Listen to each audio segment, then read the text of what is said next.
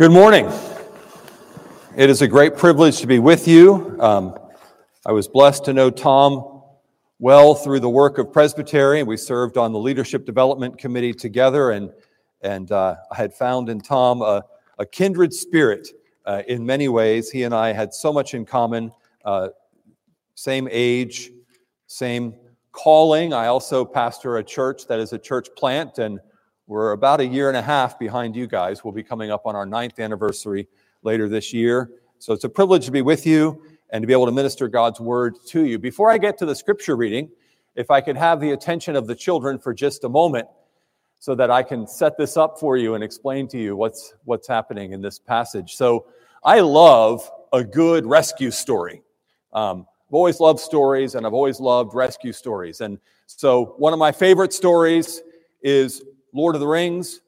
And when you come to the end of the story of the Lord of the Rings, after uh, the Ring of Power has been destroyed in the fires of Mount Doom, you have Frodo and Sam on the slopes of Mount Doom, and it seems no way possible that they're going to be able to get home until the eagles come to the rescue.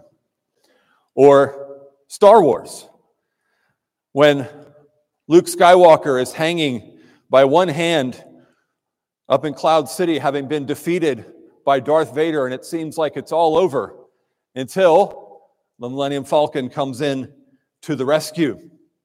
Or probably my favorite story of all, besides the Bible, is Pilgrim's Progress.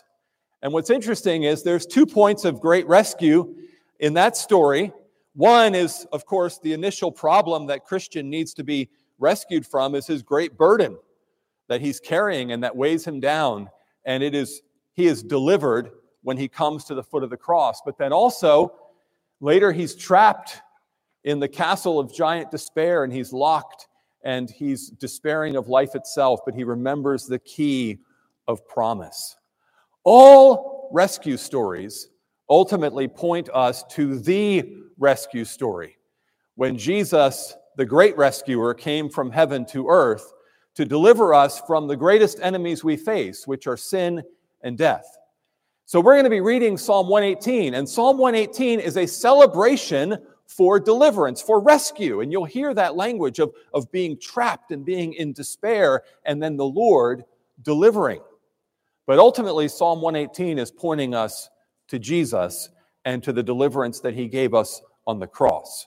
So let's turn now to Psalm 118 and hear the word of God. Oh, give thanks to the Lord, for he is good, for his steadfast love endures forever. Let Israel say, his steadfast love endures forever. Let the house of Aaron say, his steadfast love endures forever. Let those who fear the Lord say, his steadfast love endures forever. Out of my distress, I called on the Lord. The Lord answered me and set me free. The Lord is on my side. I will not fear. What can man do to me? The Lord is on my side as my helper. I shall look in triumph on those who hate me. It is better to take refuge in the Lord than to trust in man. It is better to take refuge in the Lord than to trust in princes. All nations surrounded me. In the name of the Lord, I cut them off. They surrounded me, surrounded me on every side. In the name of the Lord, I cut them off. They surrounded me like bees. They went out like a fire among thorns. In the name of the Lord, I cut them off. I was pushed hard so that I was falling, but the Lord helped me. The Lord is my strength and my song. He has become my salvation. Glad songs of salvation are in the tents of the righteous. The right hand of the Lord does valiantly. The right hand of the Lord exalts. The right hand of the Lord does valiantly.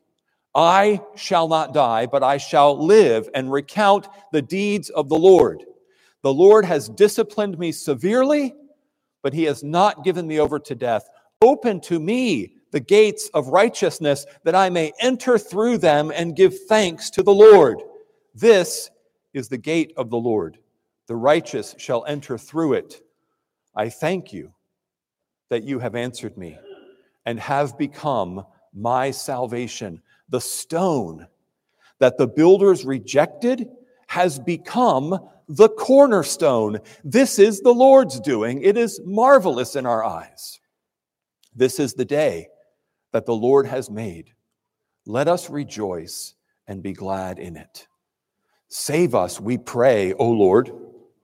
O Lord, we pray, give us success. Blessed is he who comes in the name of the Lord. We bless you from the house of the Lord. The Lord is God, and he has made his light to shine upon us. Bind the festal sacrifice with cords up to the horns of the altar. You are my God, and I will give thanks to you. You are my God. I will extol you. Oh, give thanks to the Lord, for he is good, for his steadfast love endures forever. Let's pray. Oh, Heavenly Father, you are good, better than we know, perfect in all of your ways, and wonderful in how you regard us, how you treat us, your steadfast love, your covenant faithfulness, your compassion for us endures forever. Speak to us this morning through your word. Write it on our hearts and help us to see Jesus, our Savior, more clearly for the time we spend together with you in your word. We pray this in Jesus' name. Amen. I'm going to give you just a quick 30 second course on how to read the Psalms and other Hebrew poetry uh, for, for maximum benefit. So, most Hebrew poetry, the main point is in the middle. And so, what you need to do when you read it, you need to pay attention to how it opens and how it closes, because that's usually the application. What should we do with this main point? And then you go right to the middle and you find the main point that we're supposed to apply. So I'm just going to cut right to the chase and show that to you at the beginning here, and then we'll walk our way through this psalm. Psalm 118 is pretty easy because the opening and the closing are the same. Give thanks to the Lord for he is good, his steadfast love endures forever. What's the main point? We'll go to verse 14. The Lord is my strength and my song. He has become my salvation. When we're in trouble, when we're facing hardship, distress of any kind, but especially the ultimate hardship and distress that's brought about by our sin and by death and by judgment, the Lord is our strength and our song. And in Christ Jesus, He has become our salvation. And our response to that should be to give thanks to the Lord, for He is good. His steadfast love endures forever. Psalm 118 has been a favored psalm of many people for many, many years. It was Martin Luther's favorite psalm. The great German reformer Martin Luther loved the Psalms. He wrote hymns based on the Psalms, the most famous, A Mighty Fortress is Our God, based on Psalm 46. But his favorite psalm was Psalm 118. He said of Psalm 118, This is my psalm, my chosen psalm. I love them all. I love all Holy Scripture, which is my consolation and my life, but this psalm is nearest my heart and I have a, a, peculiar right to call it mine. It has saved me from many a pressing danger, from which nor emperor, nor kings, nor sages, nor saints could have saved me. It is my friend, dearer to me than all the honors and power of the earth. And Martin Luther faced danger and distress greater than any of us here in this room ever have or ever will. I'm pretty sure. Because I'm pretty sure none of us will ever be called upon to stand before the most powerful person on the face of the earth, the Holy Roman Emperor Charles V, and be called upon to recant our Christian testimony and our faith in the gospel under penalty of death. But that's what Luther faced. And where did he get his hope? From Psalm 118. Knowing that the Lord is on his side, what can man do to me? The Lord is my strength and my psalm. But Martin Luther wasn't alone in his love for Psalm 118. It's also very evidently one of the favorite psalms of almost all of the New Testament writers. It's pretty amazing how often Psalm 118 is quoted in the New Testament. It is directly quoted, especially verses 22 and 23 and verses 25 and 26 are quoted in Matthew 21, in Mark 11 and 12, in Luke 13 and 20, in John 12, in Acts 4, in Hebrews 13, in 1 Peter 2, and then, in addition to Matthew, Mark, Luke, John, Acts, Hebrews, and 1 Peter, Paul alludes to verse 22 in Ephesians 2:20 when he calls Jesus the chief cornerstone of the living temple of the church. So, so here I have a little challenge for you. Kids, you can take me up on this challenge, but you adults can do this too. All right? So I said Psalm 118 was a favorite of almost all of the New Testament writers, probably of all of them, but it's quoted by almost all of the New Testament writers. And so I told you it's quoted by Matthew, Mark, Luke, John, Peter, Paul, and the author of Hebrews, whoever that is. So, my challenge for you after the worship service come up to me and tell me which New Testament authors don't quote Psalm 118. It's a short list, and they have something in common with each other. So, that's your little challenge. The only other psalm that ranks up with Psalm 118 as being a favorite among the New Testament authors is Psalm 110, especially the opening verse of Psalm 110, which is written by David, where David says, The Lord said to my Lord, Sit at my right hand until I make your enemies a footstool for your feet. But then also later in verse 4 of Psalm 110, the Lord has sworn and will not change his mind. You are a priest forever after the order of Melchizedek. So Psalm 110, verse 1 is actually the most referenced verse from the Old Testament in the whole New Testament. And then verse 4 gets a whole expositional treatment in Hebrews 7. So why, why are these two Psalms so important? And why am I taking time to point this out to you? Well, it's not just for trivia knowledge. These two Psalms, 110 and 118, were really, really important to the early church because when Jesus came to the rescue, he wasn't who people thought he was going to be, and he didn't come and do what people thought he was going to come and do. And so these two Psalms helped the early church to understand that actually this was God's plan all along. So Jesus wasn't who people thought he was going to be. They thought he was going to be the son of David, a great king. The restoration of the Davidic monarchy, a king who would reign in Jerusalem as the mighty warrior king, just like David. But Jesus himself quoted Psalm 110, verse 1, in saying, Whose son is the Christ? And they said, David. And he said, Well, if he's David's son, then how come David calls him Lord, saying, The Lord said to my Lord, Sit at my right hand? So if he's David's son, how can he be his Lord? And they didn't know how to answer that question because Jesus was more than the son of David. But then Psalm 118 tells us how he comes to the rescue and it's through a very unexpected way.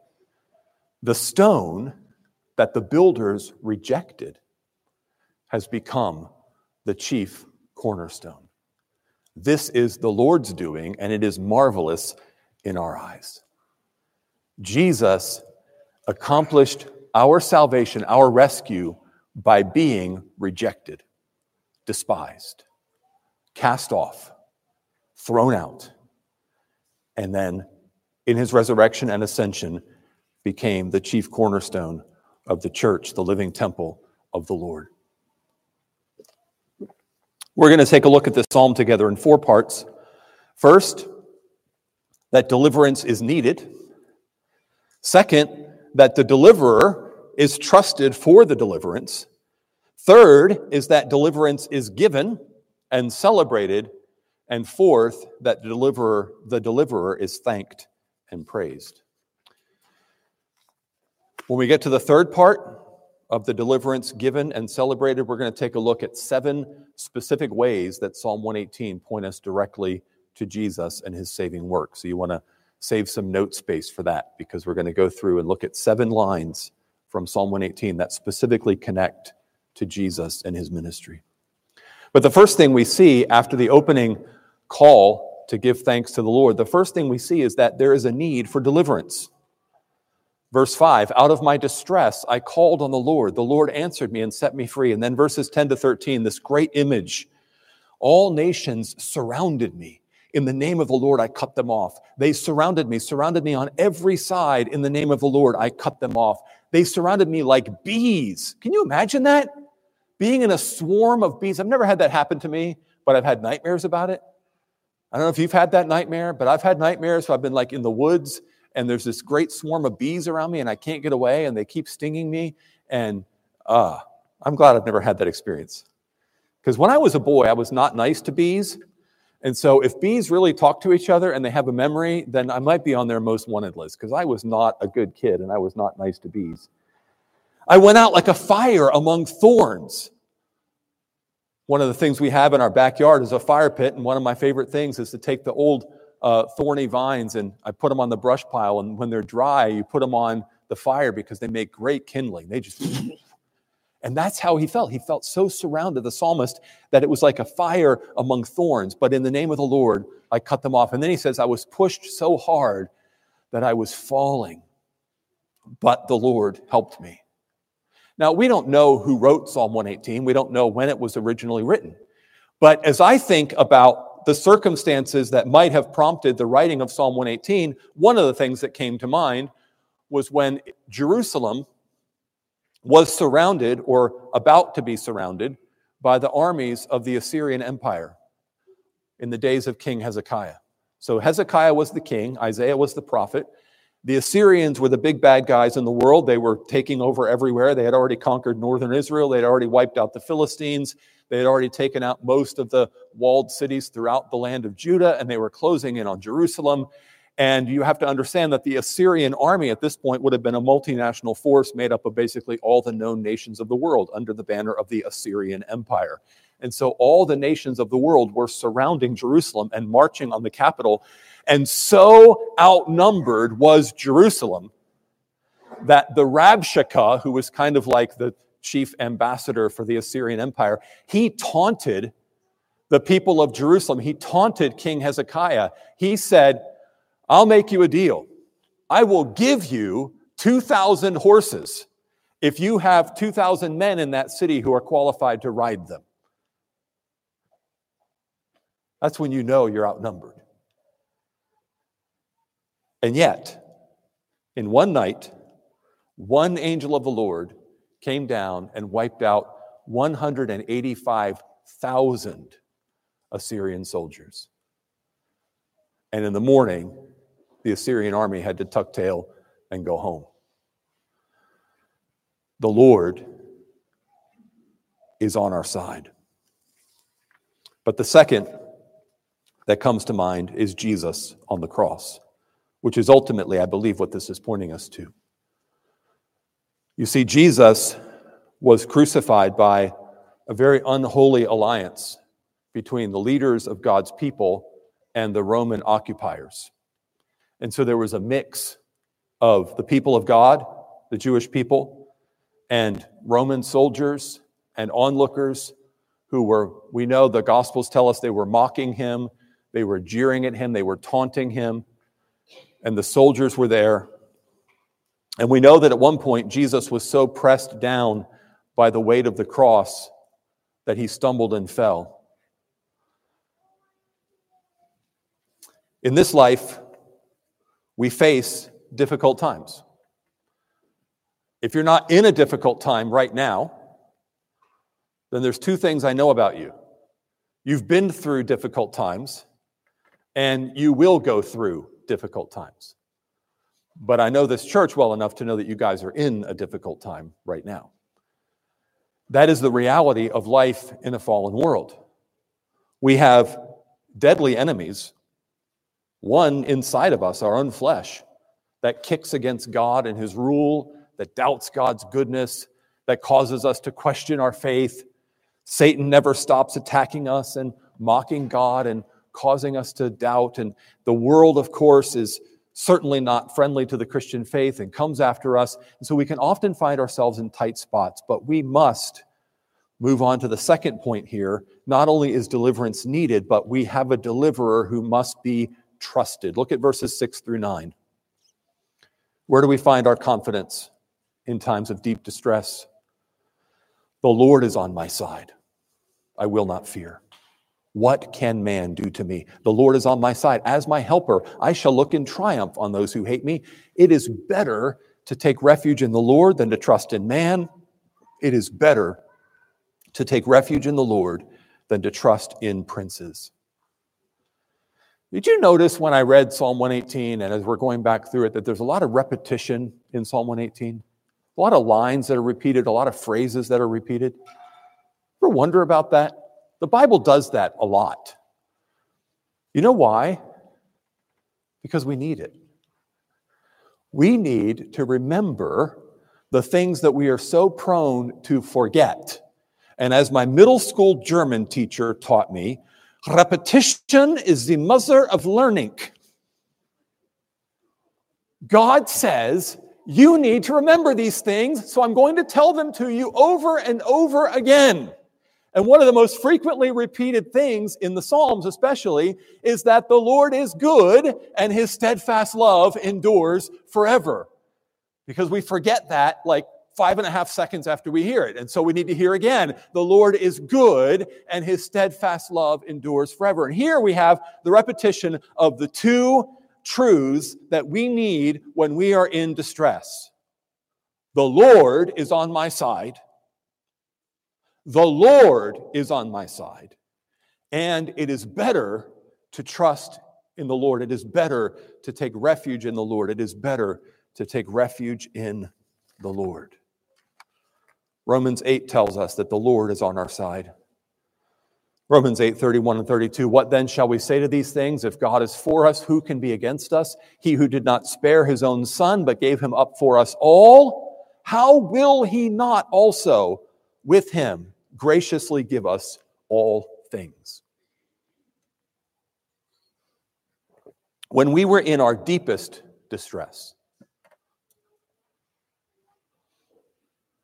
and whether we realize it or not, our deepest distress is caused by our sin and the death that comes as a consequence of sin, and then the eternal judgment of God that comes after death. And when we were in that deepest distress, and it required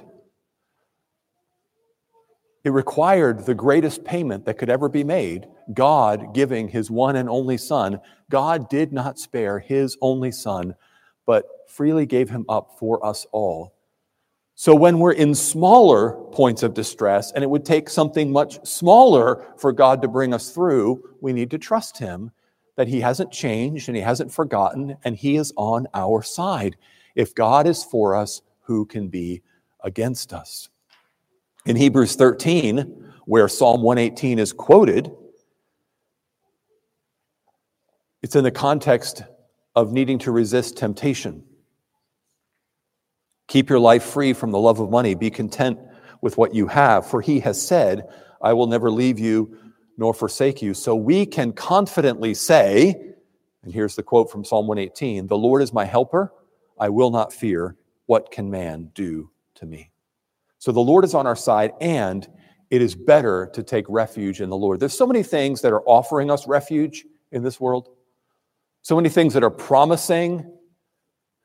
You know, if you live in the right neighborhood, if you put your kids in the right schools, if you have enough money in your retirement savings, if you've planned out everything carefully, then you'll be okay. It's better to trust in the Lord. It's better to take refuge in the Lord. Now, of course, we're to be good stewards with the things that God's given to us, but we shouldn't trust in those things. There's nothing in this world that's ultimately lasting forever. Stock markets crash, crime waves happen, economies collapse. Jesus knew that he had no human means of security as he faced the cross.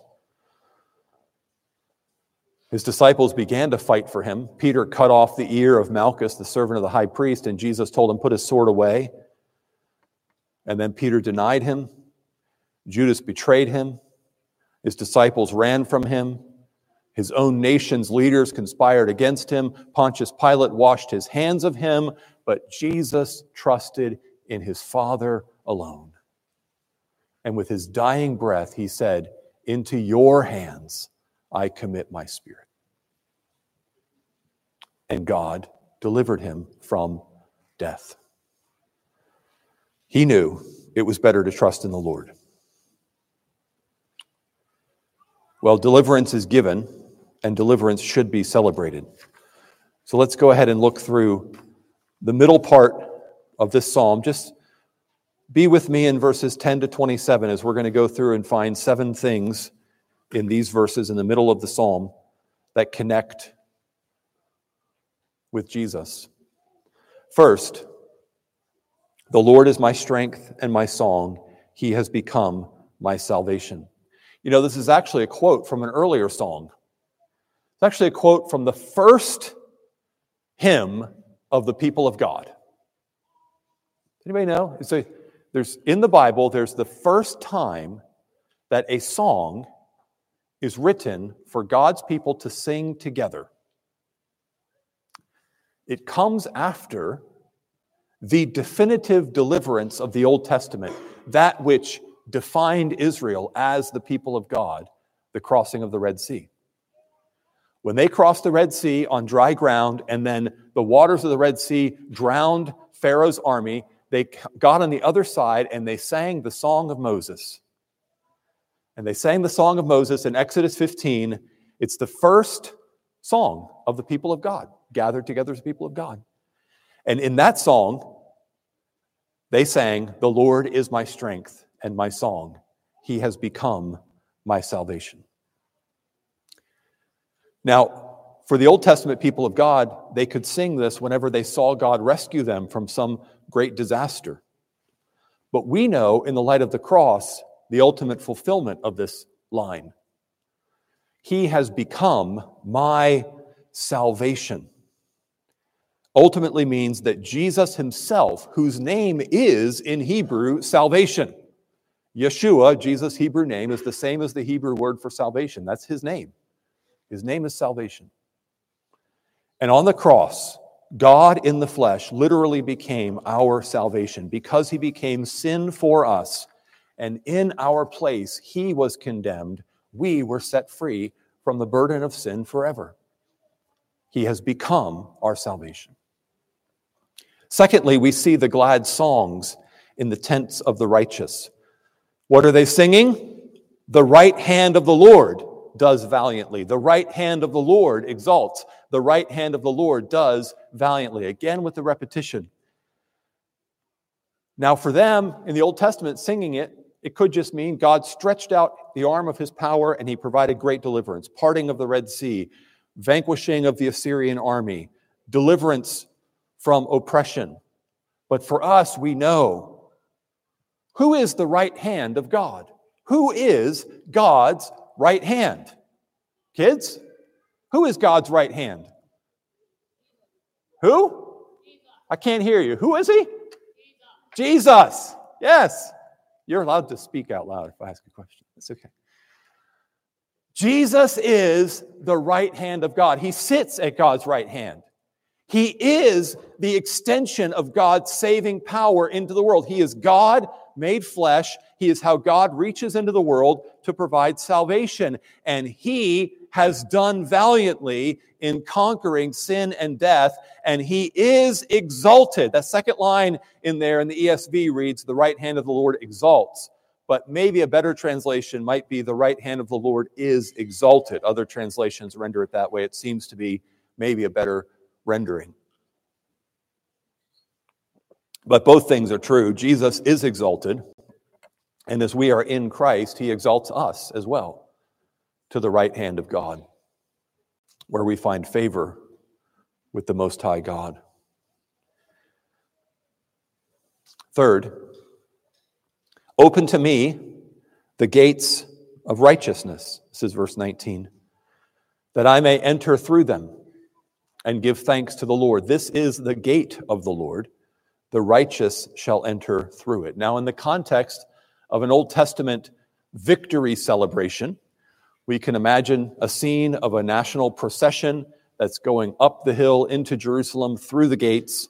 And, and perhaps the original meaning as it was given within that context, would have been open up the gates so that we can come into the city, so that we can come into the temple and we can worship the Lord.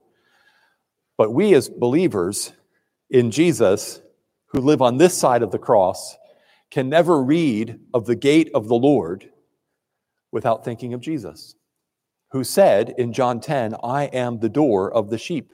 If anyone enters by me, he will be saved and will go in and out and find pasture. He is the gates of righteousness because he is our only righteousness and he's our only access to God. And we go in through him and we can celebrate before God as those who have been delivered, those who have been forgiven, those who have fellowship with God forevermore. He is the gate of the Lord and the righteous, those made righteous by Christ, enter through him. Fourth,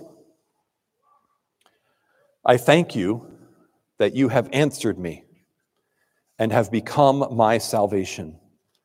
The stone that the builders rejected has become the cornerstone. This is the Lord's doing. It is marvelous in our eyes. This one is very clearly and repeatedly quoted in the New Testament as being directly about Jesus. Jesus is the cornerstone of the new and living temple of God.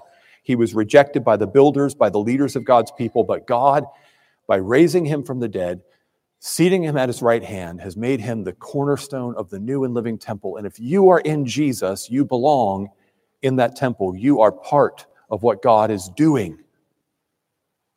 So let me stop here and ask you Are you? We just talked about the need to enter in through the gate of the Lord, the gates of righteousness. Now we see the one who is the cornerstone who is my salvation. Is he your salvation? Is he your cornerstone? You can answer, yeah.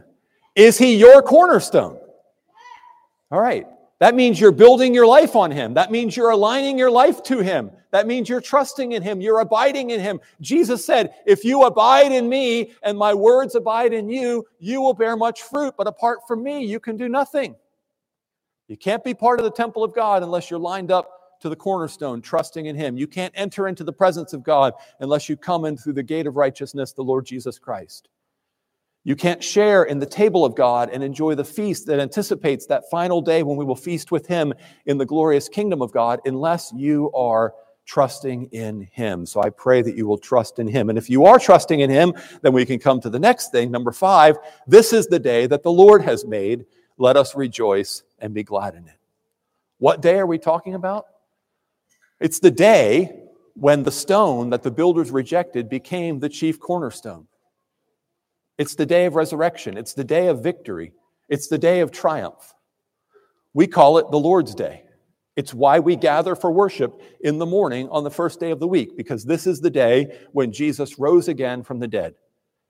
And while it is right and appropriate to wake up every day and say, This is the day that the Lord has made, let us rejoice and be glad in it, it is most especially appropriate on this day, on the Lord's day, because we remember that God has exalted the Lord Jesus Christ, and we can be a part of that celebration every Lord's day. Number six, save us, we pray, O Lord. Blessed is he who comes in the name of the Lord. Save us in Hebrew is Hosanna. What did they sing on Palm Sunday as Jesus was coming in to Jerusalem? Hosanna, Hosanna in the highest. Blessed is he who comes in the name of the Lord. They were actually singing this verse from Psalm 118 on Palm Sunday when Jesus rode into Jerusalem in that great triumphal procession.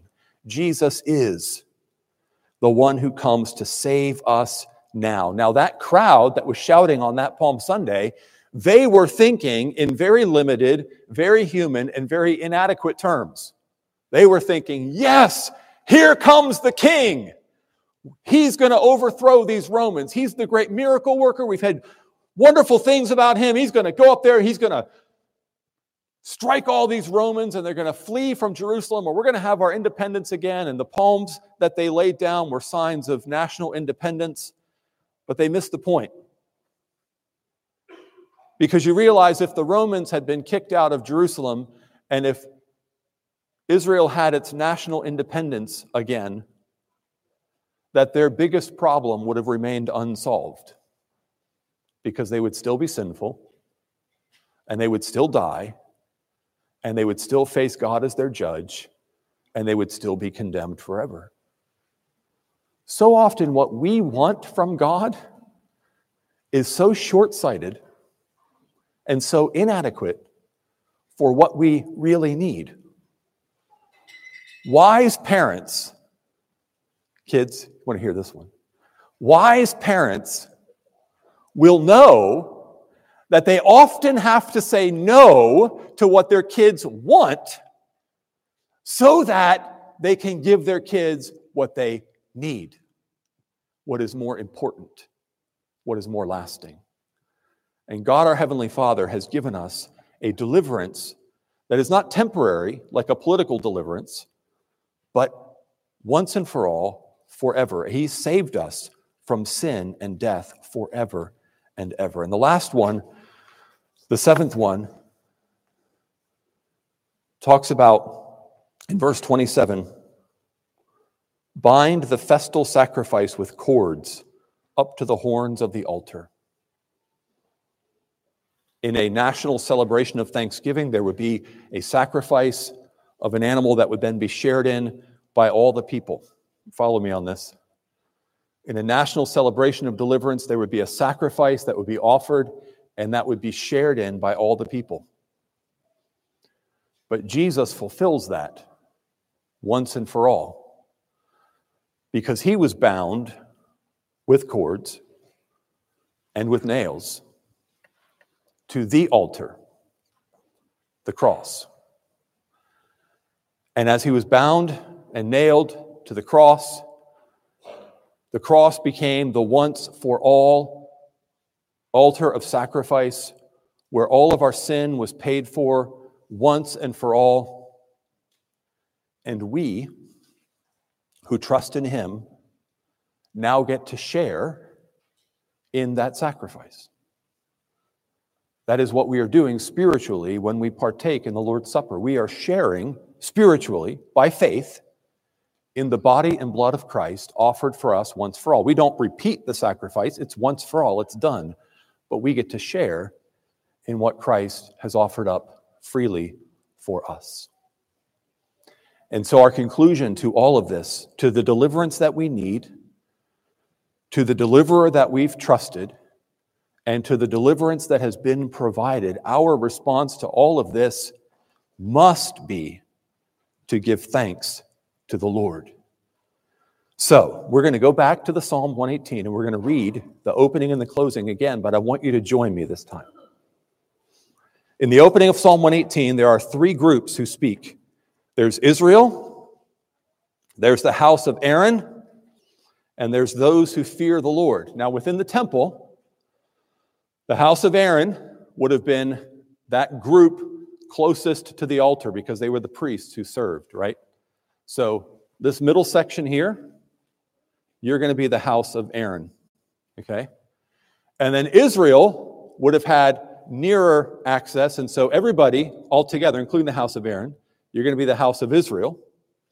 But then also at the temple would have been the God-fearers those who were coming because they feared the Lord and they were wanting to know more about the Lord, and they would be the furthest away. So, those of you who are in the back section, you're going to be those who fear the Lord. Okay, everybody got their part? So, when I say let Israel say, that's going to be everybody in the front, and then let the house of Aaron say just the middle section, and then let those who fear the Lord will be the back. And then I'll go to the end. And what I would like us to do at the end is for all of us together to read verse 29. Okay? Oh, give thanks to the Lord, for he is good, for his steadfast love endures forever. Let Israel say, Let the house of Aaron say, Let those who fear the Lord say,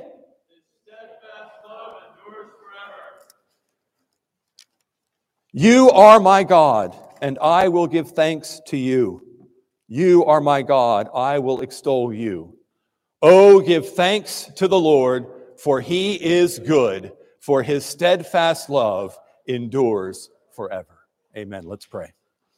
Heavenly Father, we thank you for your steadfast love, unfailing, faithful, fulfilled in Christ, given for us. What a privilege and what a joy. We pray that you would feed us now with Christ for our souls, that we might be enriched and blessed to your glory. In Jesus' name, amen.